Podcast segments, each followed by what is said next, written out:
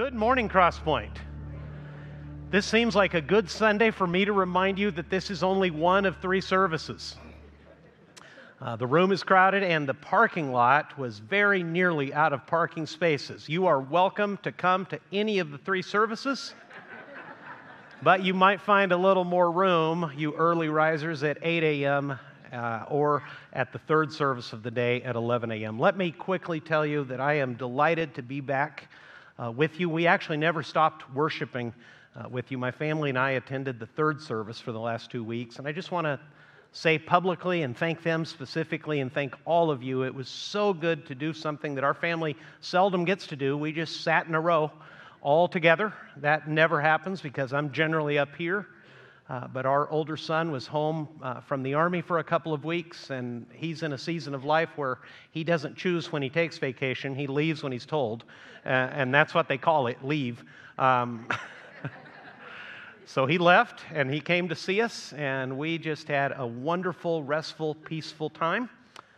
And in my absence, the church seemed to do even better. So I'm pretty committed to leaving more often. No, in all seriousness, Pastor Jim and Pastor Byron both preached excellent, wonderful, grace-filled, textually driven sermons. So good to sit with my family and listen to the preaching of God's Word rather than be the one preaching it on a Sunday. And on Vacation Bible School, again, my wife and I are both kind of racked with some sense of guilt, and it just doesn't feel right to pump you up to serve in Vacation Bible School. And then the boy calls and says, "I'll be home during Vacation Bible School." So we relished our time with him, but you did all the work. We didn't help at all, and you absolutely did a wonderful job. Thank you for serving those hundreds of kids. Thank you to the more than 100 volunteers who stepped forward. Thank you for all your giving and your prayer. It was absolutely wonderful, and I'm just enormously grateful. I've been a pastor for, I don't like to count anymore because the number's getting pretty high. I'm closing in on 35 years of pastoral and missionary ministry, and the... Wait, stop. That's not the point. I know, the dean of my Bible college said I'd never make it, so it is a surprise to all of us. But the point of mentioning that big number is to tell you I have never been more grateful, and I've never worked with a finer group of people anywhere in the world than this church right here. And I'm just enormously thankful to open the Bible with you. Do you have your Bible? Let's open it, 2 Corinthians chapter 8. And once you see the notes and you see the title of the sermon that we have arrived to in 2 Corinthians chapter 8, some of you may wish I'd take another week off and leave this topic for another day, or maybe not at all. 2 Corinthians chapter 8 is where we have reached after months. I'm not choosing this sermon. This is where we've arrived as a church family. We've been traveling through the book of 2 Corinthians for a few months now. And if you remember the letter, it's a conflictive, heartbroken letter. Paul has brought the gospel to this church, which is down in the southernmost part of Greece. They were saved out of all kinds of wickedness. They genuinely turned to Christ and became Christians. He taught them all that they knew about Christ. He's written to them two letters that we have in Scripture, plus other letters that he mentions. He sent letters and people like Titus, his faithful co-laborer, to them. On one occasion with what Paul calls a strong letter, a severe letter, rebuking them for their unfaithfulness, pleading with them as a father might plead with his children to come back to Christ, to come back to the relationship he once enjoyed with them. And Paul has spent, against his will, a great deal of this letter answering his critics and vindicating his ministry. Paul probably felt like the living embodiment of the American saying that no good deed goes unpunished. Have you ever heard that? Paul probably felt that way. He has sacrificed everything possible except his life itself so that these people can know Jesus, and in return, a faction of the church has turned against him. So for 7 chapters, he's straightened all of that out, and now, confident of reconciliation, that they are back on the same page, he has a little family conversation with them about something they had promised to do and began to do a year earlier, namely the church, like churches all across the region, Everywhere Paul had preached, they had heard of severe persecution and poverty engulfing their fellow Christians back in Jerusalem. And they had begun collectively as churches in various places across the Roman Empire to do something that only Jesus could orchestrate. Gentiles are now sending money back to Jerusalem to relieve their fellow Christians who are Jews. Only Jesus can bring those kinds of that kind of unity and that kind of mutual love. And we come to 2 Corinthians, he's going to talk to them very specifically about their financial giving, and that's why I'm doing it. And I'd like to tell you on the front side, I know for myself, because I've been in ministry so long, because my grandpa was a preacher and my parents still are missionaries, and because I've been in ministry myself from the age of 20, I know that when a pastor, a preacher, anyone in a church setting, even if they open their Bible, they start talking about giving, immediately all kinds of skepticism comes up in the congregation. Not here. But it's understandable if you're coming from another place, and maybe even you've been here for a long time, and you have some painful wounds and memories around money. There's nothing quite like money to arouse people's emotions, suspicions, anger, and fear. Many years ago, I first came back as senior pastor. I think we were in the passage that Pastor Byron just read to you. I conducted a little social experiment in our church. I came up here, stood on this stage behind the pulpit at that time, pulled out a $100 bill out of my pocket, showed it to everybody, said, "This is a real $100 bill," and then I just put it on the floor right in front of me. It was really, really interesting. Everybody stopped looking at me. Everybody's attention was fastened on the money. So I asked, "How many of you need me to pick that up and put it back in my pocket so that you can pay attention?" Can you guess what they said? Every single person, like, "Yes, please." And I went down, grabbed it, put it in my pocket. They cheered like everybody looks. It's the strangest thing. Because listen, I'm not going to walk past a $100 bill, but it's not $1 million. It's not a pile of diamonds sitting on the floor. Why did that happen? Because money compels attention. Money is emotional. You ever had a family fight over money? I've seen it. I've been asked to mediate them. I'm reminded that even Jesus once was teaching, if you read the Gospels carefully, and someone shouted to him from the crowd, "Master, tell my brother to divide the inheritance with me."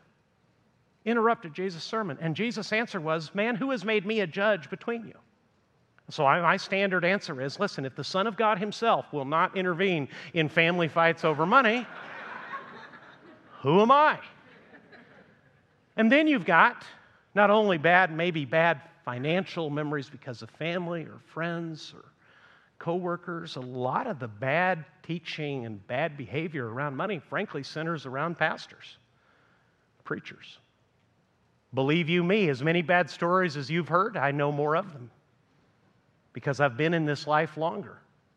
I've even known pastors who've gone to prison over financial misdealings. I talked to one of them who confessed the whole sad story to me shortly before he was sentenced and went away to a federal prison. It happens. So I just want to acknowledge that. And I want you to listen the way you always do, with careful attention to God's Word, and trust God with wounds, memories, suspicions, fears, emotions, particular joys or angers. Just set all of that aside and listen to the teaching that Paul has for the Corinthians. And let me be faithful to the text. What he's talking to them about specifically is a special offering that is going to be received by this church. Regular giving, tithing, giving, missions giving, all of that is addressed in other parts of the Bible. This specific teaching is about a special offering that is being received across from Gentile churches all across the Roman world that's going to be given faithfully, and Paul will talk to us about safeguards and integrity next week, how that is going to bring relief to Jewish Christians. But I'm enormously glad that the passage is here because Paul, after going through all this trouble with the Corinthian church, is now going to sit with them, trusting that they have been reconciled, that trust has been rebuilt, and he's going to teach them about Christian giving. Look with me in 2 Corinthians chapter 8, verse 9. 6 truths that Paul would have us know about our financial giving. We want you to know, brothers, about the grace of God. Watch for that word, grace, and related words as we read through this. We want you to know, brothers, about the grace of God that has been given among the churches of Macedonia. Now, already, most of us are in trouble because we don't know where that is. Remember, Corinth is in the south of Greece. Macedonia is a Roman province directly north of them. Please don't do it now because it's hard enough to keep attention in the 21st century. But if you look at your Bible maps, you'll easily find Corinth at the bottom of Greece and Macedonia directly above them. Okay? We want you to know, brothers, about the grace of God that has been given among the churches of Macedonia, for in a severe test of affliction, their abundance of joy and their extreme poverty have overflowed. And let's just stop there. Don't read ahead. What have you just been told about the Macedonian churches? Paul doesn't relate the circumstances, but everywhere the gospel went, there was a negative reaction against it. People were persecuted. People were kicked out by their families. People lost their jobs. People were called unfaithful to Rome, unfaithful to the religion, unfaithful to the gods. Turning to Jesus then and now always has a cost, and what has happened in the Macedonian churches, Paul says, is a severe test of affliction. He says also that they are extremely poor, and in spite of that, Paul says somehow they have a great deal of joy. So he tells you three things in these first few verses about the Macedonian churches. They are in a severe test of affliction. They are enduring extreme poverty, and somehow, in spite of all that, they still have abundant joy. These are real Christians. They're looking past their earthly circumstances, and they found joy in spite of the fact that they're being crushed, probably by persecution, some kind of severe suffering that seems to endanger their lives and would make anyone very unhappy. And on top of that, they're already extremely poor, but Paul says in the middle of all that, they have abundant joy.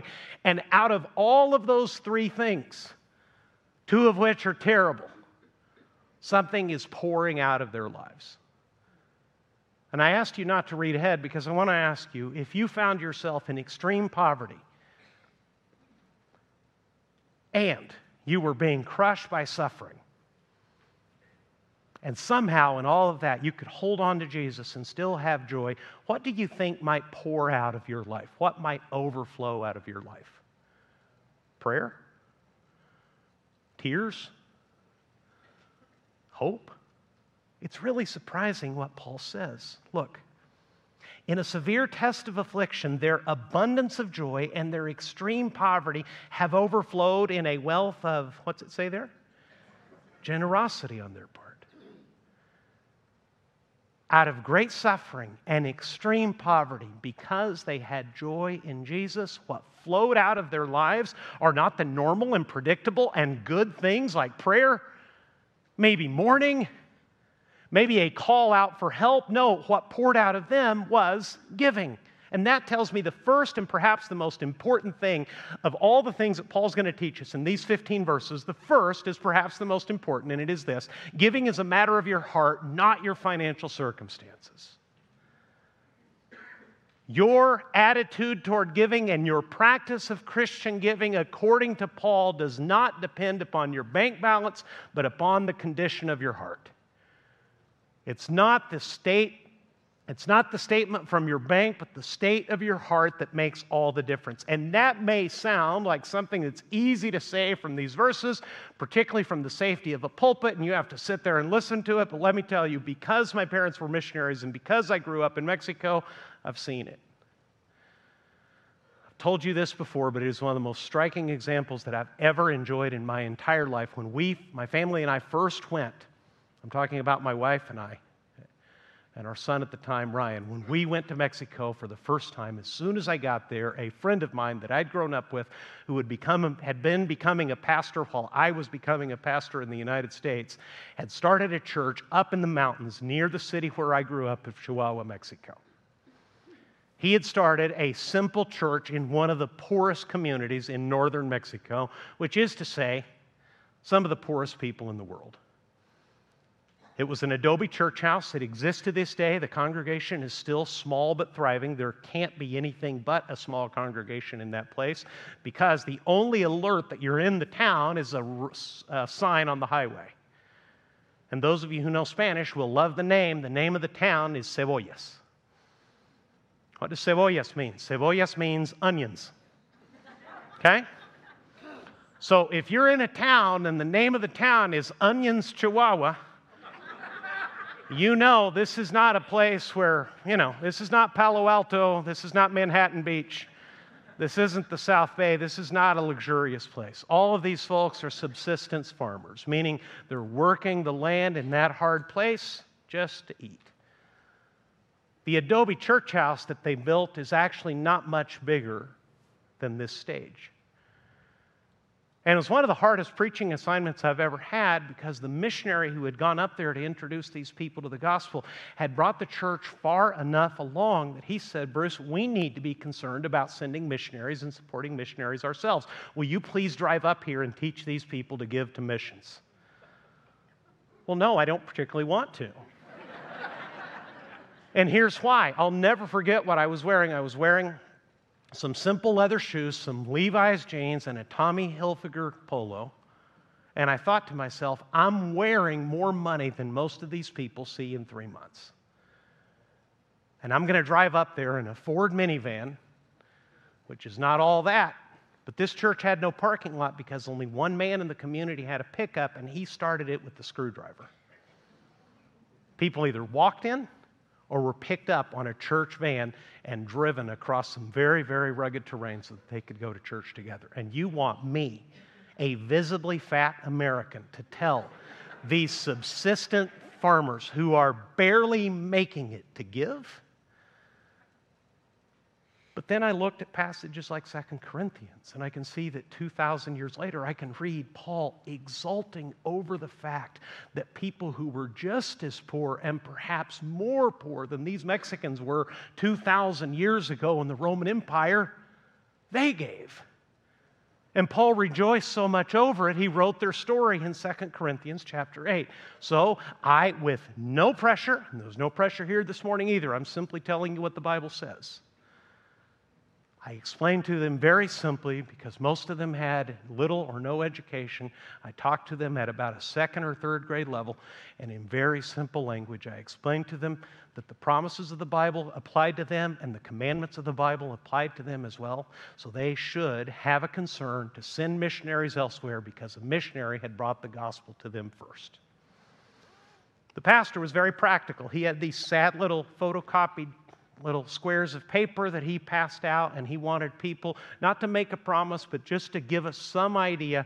How much do you think you can give for this next calendar year so that we can know how much we can commit to our missionaries? And one old guy raised his hand, pointed at me, pointed at the sheet, and I thought, well, there it is. He's going to say, how dare this obviously wealthy man come in and talk to us about money? I kind of cringed in the back and drew close so I could overhear the conversation. It was one of the most humbling things ever, because all that was really happening was the man was illiterate and he just needed his pastor's help in filling out the sheet. That church, their first year, they're still doing this, and they're doing more now, I believe, but that first year gave the equivalent of $2,000 to foreign missions. They supported a missionary in Spain. You understand that Spain conquered the indigenous people of Mexico? Only Jesus can do this. That subsistence farmers who can't read and write have the Bible read aloud and explained to them and say to themselves, well, we're Christians, we've got to do this too. We want in on what God has told Christians in all times to do, and the point of all this is simple. Giving is a matter of your heart, not your financial circumstances, because both wealth and poverty can be barriers to generosity. People who are poor and struggling can find reasons not to give, and I'm here to tell you the rich can find reasons to give as well. In fact, if you look at the studies here in the United States, poor people give, on average, about twice as much as the rich do when considered as a proportion of their income. The dollar amount, of course, is very small, but in terms of percentage, the poor give twice as much as the wealthy people in this country. If I could just tell you simply this, if I could have every Christian understand this regarding giving, I'd feel like my pastoral ministry had done a good service. Because there's so many hucksters, there's so many money grubbers, there's so many people who use the name of Jesus to enrich themselves and create a lifestyle rather than enjoying the support of people so that they can tell people about Christ full time. Here's the simple truth. God doesn't need your money. He's after your heart. And money has such a strong pull on people's heart. That's why people couldn't look away when I had $100 on the floor. The Bible is often misquoted because of what money does to us. People say money is the root of all evil. That's not true. It's not what it says. What does it say? The love of money is the root of all evil. Here's the problem, and here's why people misunderstand it and misquote it. It's only the love of money that is the root of all evil, but money is so lovable. Have you noticed? Pay attention at tax season and watch the emotions as people either get a big refund or the surprise of a big bill. Those emotions, those reactions are really, really, really sharp. Money has a way of making you love it and make you trust it. That's why the passage that Pastor Byron read says, no one can serve two masters. Money makes a wonderful servant, but is a terrible, terrible boss. 2 Corinthians chapter 8, we want you to know, brothers, about the grace of God that has been given among the churches of Macedonia. For in a severe test of affliction, their abundance of joy and their extreme poverty have overflowed in a wealth of generosity on their part. Listen, for they gave according to their means, as I can testify, and beyond their means of their own accord, begging us earnestly for the favor of taking part in the relief of the saints. You ever heard anybody beg to be part of an offering? Please, can we give some money? That's what was happening in Macedonia, and you can tell that it blew Paul away. He says, I'm a witness. They gave according to their means. In other words, they gave according to what they had, and they even gave beyond their means of their own accord. In other words, they wanted to. There was no pressure, no manipulation, begging us earnestly for the favor of taking part of the relief of the saints. We want to help the Jerusalem Christians too. Please let us. It seems that when I went to Cebollas, Mexico, and was uneasy about talking to very poor people about money, it seems that I'm in good company. Because reading between the lines, it seems that even the Apostle Paul considered not talking to them much about the needs of others because their own were so great. And his astonishment, his joy, the historical record was Paul was thrilled that they wanted to help even though they didn't have much to help with. And here's the reason it happened, verse 5. And this, not as we expected, but they gave themselves first to the Lord and then by the will of God to us. Second truth, if you will give yourself to God, giving money will be a joy, not a struggle. The Macedonians pleaded with Paul to let them give because they had already given themselves to the Lord. Because they had such joy in Jesus, because they had such trust in Jesus, it was then natural to extend their trust and their love to Paul. He's the one that's going to take the money. Please let us participate. We've heard that the churches in Galatia are doing this. We've heard that the church in Corinth started receiving that offering a year ago, as you're about to read. Can we be a part of that too? Well, I don't know, folks. I think it'd be just fine with God if you just covered your own needs. You're really going through it. Can we please let us help? And that's absolutely astonishing. And the difference is whether you first consider yourself to belong to God. See, if I have given myself to the Lord first, giving anything in my pocket is nothing. If I have given my own life, if I have given my own self to the Lord, of course my time belongs to Him. Of course my talent, of course my resources, of course my connections, of course the things that I know how to do, of course all of that belongs to Him. I belong to Him. If you give yourself first to the Lord, everything else becomes easy. The person who struggles to give is struggling, Paul tells us, not because of financial realities, because the gift will be accepted with joy by God, no matter how small, as long as it comes from a willing and loving heart. Again, God doesn't need your money. He's after your heart. He wants your trust. He wants your love. R. Kent Hughes is one of the senior statesmen of pastors in the United States. Before you read this quote with me, let me explain to you who the man is. I've been admiring Dr. Hughes since I was a young pup in seminary. He's one of the most influential pastors, writers, and Bible commentators alive today. Now, this quote that we're about to read is really strong.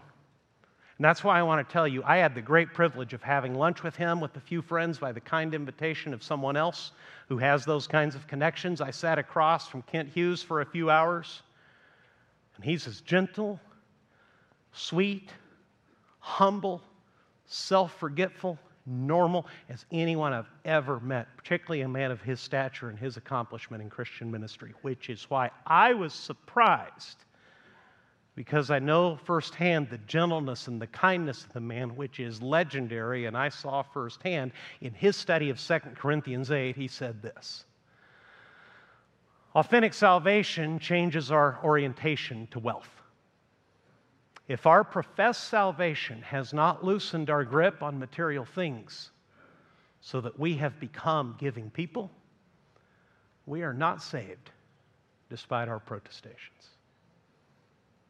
That's strong, but I think he's right. If you have been saved by the grace of God, who sent His own Son to take on human flesh and face all of your temptations without sin, and then willingly, through no need of our obligation of His own, except His great love for you and His great desire to obey His Father, willingly went to a cross and died for sins He didn't commit, was buried in a borrowed tomb by Roman soldiers, guarded by Roman soldiers for 3 days, and then, as promised in Scripture and by His own voice, He took His own life back so that you could have eternal life. If you are loved by a God like that, of course your orientation changes toward earthly things. It doesn't mean you don't have to work. It doesn't mean that you don't have to be responsible and save and show up and be a good employee and worry and plan about the kids and do all of those things. Everybody has to do things. That's what adult living in a fallen world actually means, but it means that you don't grip it quite as tightly, that you don't give your heart to it, that the things you earn and the things you buy and the things you own don't have your heart. God has that already, so of course your view of the material things He has given you for a brief time on earth, of course that has changed. Keep reading with me, please. Accordingly, we urge Titus, that's Paul's co-worker, that as he had started, so he should complete among you this act of grace.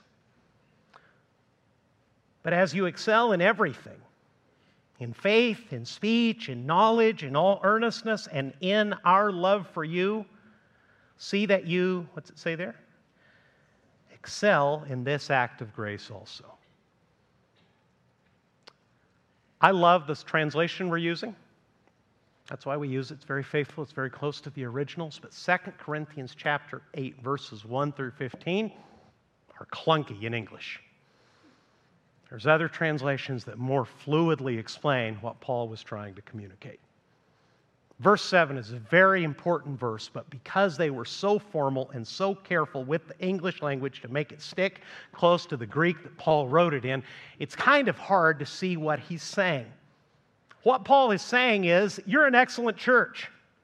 You have a lot of faith. You excel in speech, you excel in knowledge, you're very earnest, meaning you're very sincere, and you certainly excel in the way we love you. You have a lot going for you, church.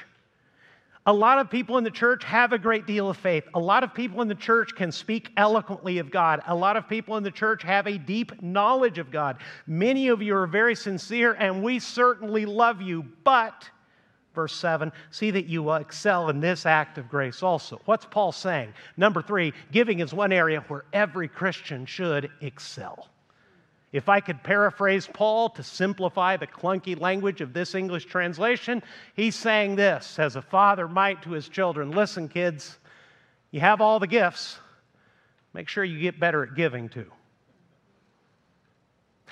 And that's a curious thing, because I've been reading Christian books since I was about 12 years old. And now I read them for a living. It's quite a job. You do a lot of reading. You work one day a week. It's a split shift at that. And sometimes you take 2 weeks off because you find it so exhausting. Quite a job, right, folks? Well, I've been reading Christian books. I don't know. I'm not much on keeping track, but I've read a library worth of Christian books. Do you know that I'm only aware of one that speaks specifically to Christians about how to excel at giving? There's a lot of books about how to excel at practically anything and everything. But check it out. If you can find a Christian bookstore, find the manager and say, where are the books that will teach me how to give? Watch what happens. They're going to look at you like you have three heads. That's not going to make any sense to them. Anything and everything that we want to develop in is in the Christian bookstore. Teaching regarding what Paul says here in verse 7, see that you excel in this act of grace too. In other words, make sure that you're generous the way the Macedonians are. The Macedonians blew me away with their generosity. They're not as strong, they're not as talented, they're not as wealthy, they're not as gifted a church as you are. Make sure that you get good at giving too. The reason is this. Number 4, giving, Paul says, is motivated by love. I say this, verse 8, I say this not as a command, but to prove by the earnestness of others that your love is also genuine. Simply put, legalism asks, how much do I have to give? See, that's a question I've been asked many times as a pastor. People start reading their Bibles, people start attending church, they develop Christian friendships, they notice that their mature Christian friends are generous people. So the question comes back, Pastor, about this giving thing, like you guys are passing a plate, you're praying for an offering, just one question, how much? That's an understandable question. But my point is this. It's a legalistic question. It wants to know the letter of the law so that you can fulfill it, so that you can check that box. Love asks a different question. Love always asks, how much can I give? That's how those of us who love our children are living our lives. Not everybody loves their kids. I've been a sad witness to that many times.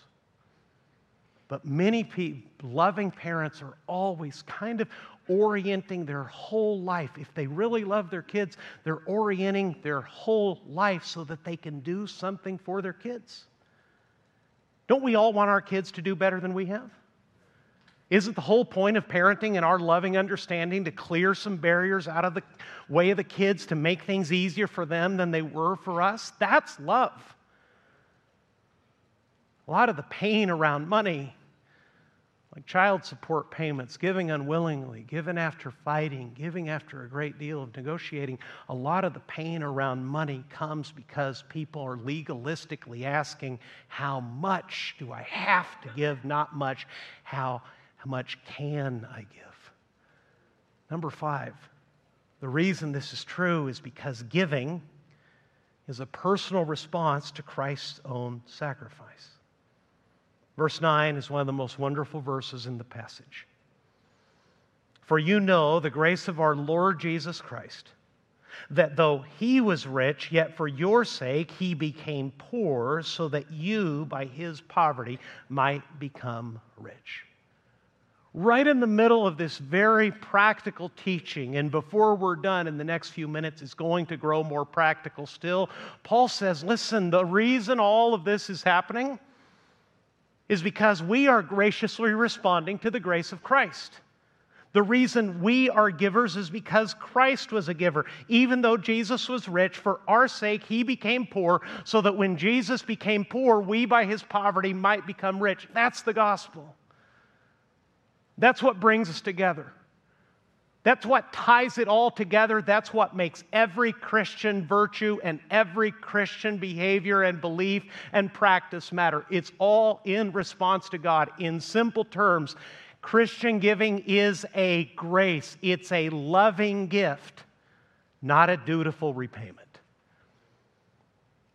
If you spend the rest of your life saying, well, Jesus loves me, so I guess I better give at least a little something, you won't enjoy giving at all. You'll never break through to the joy of it. You'll never feel God's pleasure in it. You'll never have this wonderful transformation, which Paul's about to explain to us, that you realize that things have been abundantly given to you so that you can be a blessing to other people. That's the difference between love and legalism. That's the difference between duty and genuine love. You know where I see this often? The happiest place on earth. Where is that again? About 15 miles north of here, a place called Disneyland. Here's what that looks like if we lose sight of the purpose of giving. People spend, I don't know if you know this, you probably do if you've been, people spend a lot of money to go to Disneyland. And not everybody can drive up Beach Boulevard to go there. People come from all over the place. They get tired of melting in Orlando, Florida, so they come in the summer at great expense, and then Dad is astonished by the prices at the gate, and about 2 hours into it, the 5-year-old's fed up with it, and he's bright red because Anaheim does get hot in spite of all the commercials. And that blacktop makes that kid look like a little tomato, and he starts crying. And Dad says something like this, listen, we paid way too much money. We didn't come all this way for you not to have a good time. Have you seen these conversations? Have you been the one leading the conversation? I used to joke with my dad, I'm an only child, so all the attention was focused on me. My dad seemed to have the opinion that we were going to have a good time on vacation, even if he had to kill me to have it. It was just a... Why am I telling you all this? Because it's easy to lose sight that what Paul is telling us, that all of this is driven by love. The reason the poor, suffering Macedonians were willing to give is because they found great joy and great love in Christ. The reason the Corinthians had started to give and put it off for a full year is because they had been alienated in their love for Christ. They had broken off relationship to some degree with Jesus and certainly with the Apostle Paul. Your giving is not a matter of amount, it's a matter of love. If you have genuine love for the Lord, a genuine desire to spread the gospel, a genuine desire to show God that you trust Him and love Him more than your income, you're always going to see it as a loving gift, not as a dutiful repayment.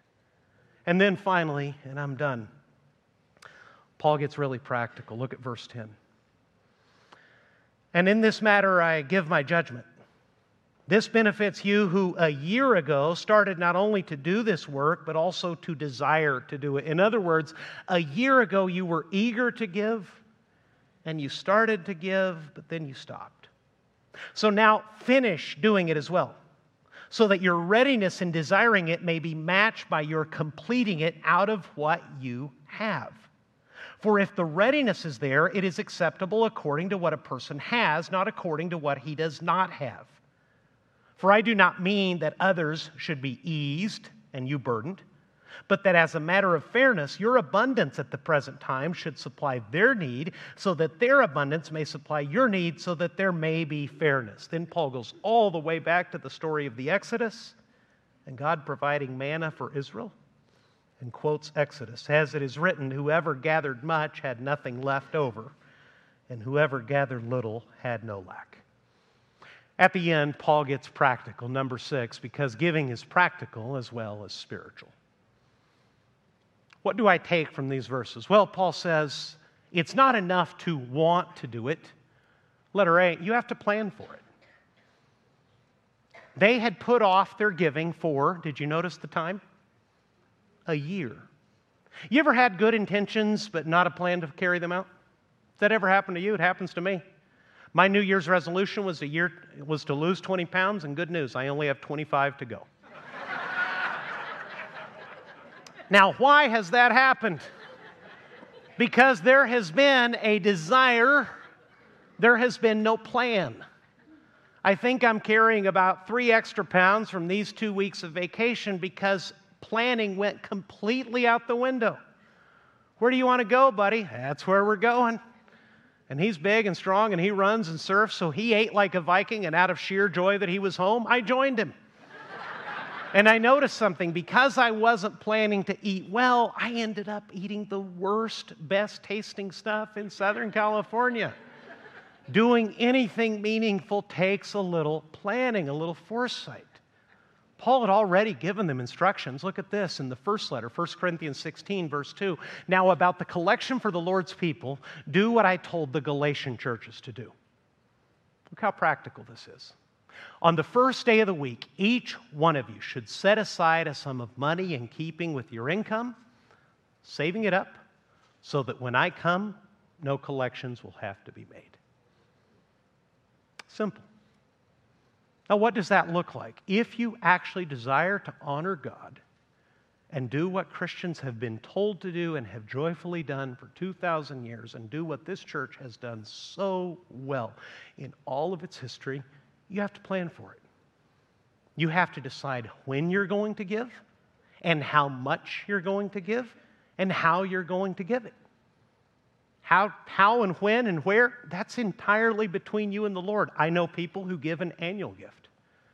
Their tax situation is such that for them it makes more sense to give one single offering once a year, and that's it. I know this because they've told me, not because I look.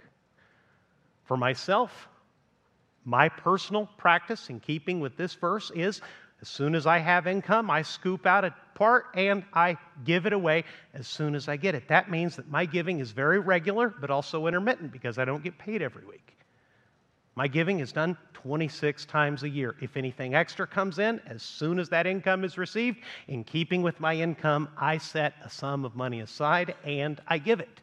A second thing, Paul says here, give according to what you have.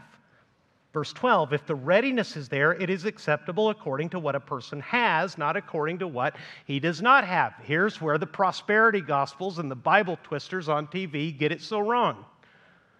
They'll tell you to take out a second mortgage, to put yourself at financial risk, to do whatever you have to do to send them a gift, and God will send it back to you tenfold. Have you heard this pitch? Funny thing, the preacher never says, "I'm going to send you money and trust to God take care of me tenfold." It always and only flows in one direction. They're squeezing people for money that those people do not sincerely have, and it's simply not biblical. And finally, Paul says, all I'm looking for here is fairness. Currently in Jerusalem, they have a great need, and you have an abundance. Someday they will have an abundance and you will have a great need. So a final practical note, letter C, remember that your abundance is meant to supply someone else's need, not spoil you. That's really the acid test of giving. Are you trying to be a blessing to other people or trying to enhance your lifestyle? Every person, every family, every wage earner, every income receiver is going to have to deal with the Lord personally on what that looks like for him, because I look spoiled compared to the poor of Mexico. That's where your relationship grows with the Lord. But the simple point in the heart of the matter is this. Folks, we've been saved by God's grace, so let's be great givers ourselves. Let's pray together, please. Can I give you just a moment to remind yourself of the gospel and how much God loved you, that He sent His Son to die for you? Could I invite you, please, though this message has not been centered on the gospel, Paul mentions it in a single verse. Christ made Himself poor so that you could be rich. If you haven't trusted Jesus, can I invite you to do so? Call out to Him and confess your sin to Him and ask Him to save you. And Christian, if you already have Christ,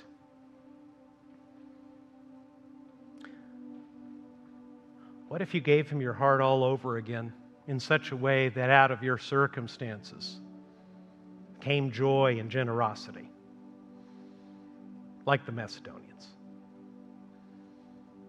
What if you made sure that you had given yourself, all of yourself, to God?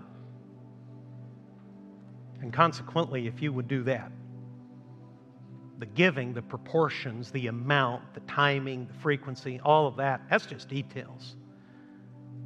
God has you. He'll have your talent. He'll have your time. He'll have your money too. And you can give it to Him in love, knowing that He's rejoicing in it, and He'll put it to good use. You'll be a blessing to others with the blessings He first gave you. Give yourself to Him. Ask Him what He would have you do.